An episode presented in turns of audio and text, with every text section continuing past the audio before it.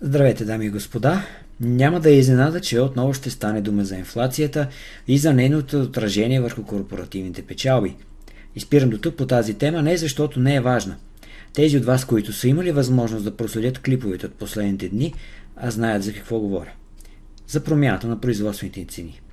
Данните за юли бяха публикувани днес и определено мога да кажа, че те са добри и доказват, че тенденцията в инфлацията е за забавенето й. Индексът на производствените цени намалява на месечна база с половин процент в САЩ, а на годишно изменението е 9,8%, в сравнение с 11,3%, което беше показателя месец по-рано. Това е доста под очакванията и е добра новина за маржа на печалба на щатските корпорации. Но не считайте, че има подобрение в кратки срокове. Този показател все още расте по-бързо от индекса на потребителските цени, който представлява инфлацията. Разликата се стеснява, но и двата остават много високи. 9,8% е на производствените цени, а 8,5% на потребителските. Работните заплати също ще продължат да оказват съществен натиск върху корпоративните разходи. Затова не смятам, че третото и дори четвърто три месече ще ни покажат изненадващо подобрение в маржовете на печалби и оттам като цяло промяна в тенденцията корпоративните резултати. Ако се изключат горивата и храните, а също имаме по-висок кръст на производствените цени спрямо потребителските. Като на годишна база разликата тук е 7,6% спрямо 5,9% и най-важното е, че тя също се стеснява. В това отношение САЩ също се нарежда на далеч по-конкурентно ниво спрямо европейските страни и съответно индустрията в тях. Това се дължи в голяма степен на поскъпването на енергията в Европа, знаете това. Но все още нямаме статистиката за юли – а данните за Китай показват, те също са за юли, сериозно намаление на покачването на производствените цени от 6,1% на 4,2% на годишна база. Стимулите за индустрията в страната правят чудеса и с инфлацията, а, но тук разбира се говорим и за много субсидирани цени и ценови контрол. По-важното е, че Китай отново изнася дезинфлация, не дефлация, но намаляване на темповете на инфлацията, изнася в световен мащаб чрез индустриалното си производство. Тоест има възможност да даде своя принос за намаление на, индекса на инфлацията и в САЩ и в Европа. До толкова за инфлацията, сега ще разгледаме дългосрочните трендове на водещите класове активи. В клипа вчера стана дума за технологичния индекс Nasdaq 100, как той е направил вече над 20% растеж, което е характерно за кратки периоди на покачване по време на големите мечи пазари, както се случи през 2008 година или след Dotcom балона. Ако не сте проследили темата за инфлацията и корпоративните печалби, може да го направите не само на нашия канал в YouTube, където скоро ще имаме 3000 абоната, но и в подкаст платформите като Spotify, Google Podcasts и Deezer. Достатъчно е да напишете в търсачките подкастът на Elan Trading. Ще започна с индекса S&P 500. Графиката е на седмична база, такава може да се извадите от платформата Elana Global Trader. Тя показва мащаба на покачването за последните два месеца – ако свържем върховете и дената на целия спад до сега, се вижда един клин. Това е стесняване на диапазона на търговия. Такава активност често е последвана от а, силно движение. Аз и преди го разглеждаш като вероятен сценарий в очакване на такъв по-силен растеж. На седмична графика изглежда много позитивно, с пресичане на MACD индикатора. И ако економическата ситуация не беше такава, щях да смятам, че трябва да се купува активно и при всеки спад. Не съм променил мнението си, този растеж трябва да се използва за намаление на рисковите експозиции в акции. На дневна графика се вижда много добре как пазарът беше спрял в очакване на данте за инфлацията. Нещо подобно се случи преди два месеца. Разликата е, че сега посоката на движение е нагоре. Интересно ми е да видим как ще се развие ситуацията над 4300 пункта за индекса, защото сега технологичният сектор води пазара нагоре. Това ниво е от консолидацията в края на април и началото на май и ако бъде преодоляно, предполагам, че ще продължи към, дори към 4500 пункта, 4540.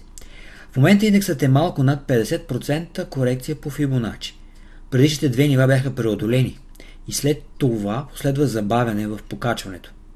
Ако пазара следва същата логика, предстои ни търговия до 4300 пункта, отново връщане с няколко десетки пункта и след това нов опит за покачване към края на месеца.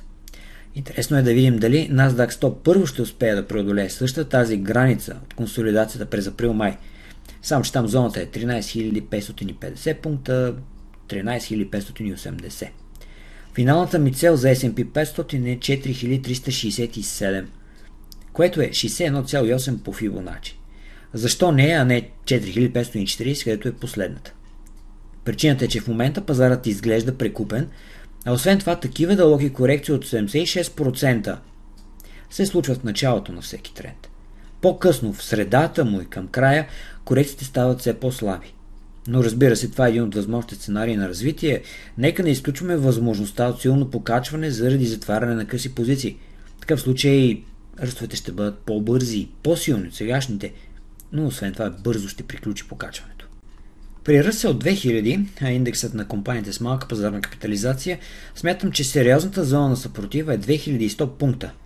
Това е долното ниво на рейнджа, който беше през цялата 2021 година и слизането под него е знака, че сме в мечи пазар. Не смятам, че ще се качим над него, но ако го достигне това ниво, ще е добро място за затваряне или поне силно ограничаване на дълги позиции. Eurostox 50, индексът на големите компании в еврозоната, знаете защо изостават, именно това ви показах с данните за инфлацията. И факта, че все още не е минал над върховете от преди 2 месеца, за разлика от щатските индекси, това не е добър знак. Имам съмнение, че въобще няма да приближи до нивото от 4000 пункта. Това силно ниво на подкрепа от миналата година и тази разделителна линия между бичия и мечия пазар, в който се намираме от началото на годината. Еврото, заедно с рисковите активи, е нагоре. Това е по-скоро корекция на долара след растежа до сега, отколкото съживяване на едината валута. Сега котировките са около 1.0340, което е дъното от 2017 година. Смятах, че тогава това е върха на целият цикъл на долара, респективно спадът на еврото, но явно няма да е толкова продължителен тази част от цикъла, колкото предишните.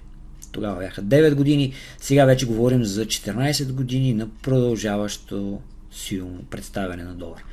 Нивата на съпротива са 1.0630, дъното на еврото от COVID-кризата и евентуално към 1.0850, 1.09, което е тренд линията от тези две важни дъна, за които става въпрос от 2017 и 2020 година. Тази тренд линия беше преодоляна през април и в средата на покачващи се ликви в САЩ не мисля, че сега вече говорим за началото на тренда на поевтиняване на долара. Все още а затова тези равнища са подходящи за къси позиции в евро с съответните стопове на тях. Всичко е възможно и то не само на този пазар. А златото остава в големия рейндж 1670-2070 долара. Допълнителна слабост на долара ще му даде възможност да се представи поне малко по-добре спрямо тази валута. Спрямо еврото си върви нагоре и ще продължава да го прави. Штатският сорт петрол се опитва да възстанови а, движението си нагоре – но при тези новини за по-големи запаси и за слабо търсене, въпрос на време е да слезе надолу. Не очаквам това да се случи рязко, като цена от 75 долара за барел ми звучи постижимо и като част от този тренд от последните две години. Необходима е по-дълбока корекция, за да отразява и намаляването на економическата активност в световен мащаб. Запасите в САЩ вече започват да се натрупват по-осезаемо, но и скоро ще видим края на продажбите от стратегическия резерв. Спад на петрола ще засили тенденцията на намаление на инфлацията, но не виждам причина за още по-силно поевтиняване, поне към този момент. Ако това не се промени към ниво от 75 долара за барел, ще е добре да се добавят петролни компании към портфел с дългосрочен хоризонт. Абонирайте се за нашия канал, ако не сте го направили вече. Изтеглете платформата за търговия Elana Global Trader. Предстоят интересни събития, които ще продължим да следим заедно.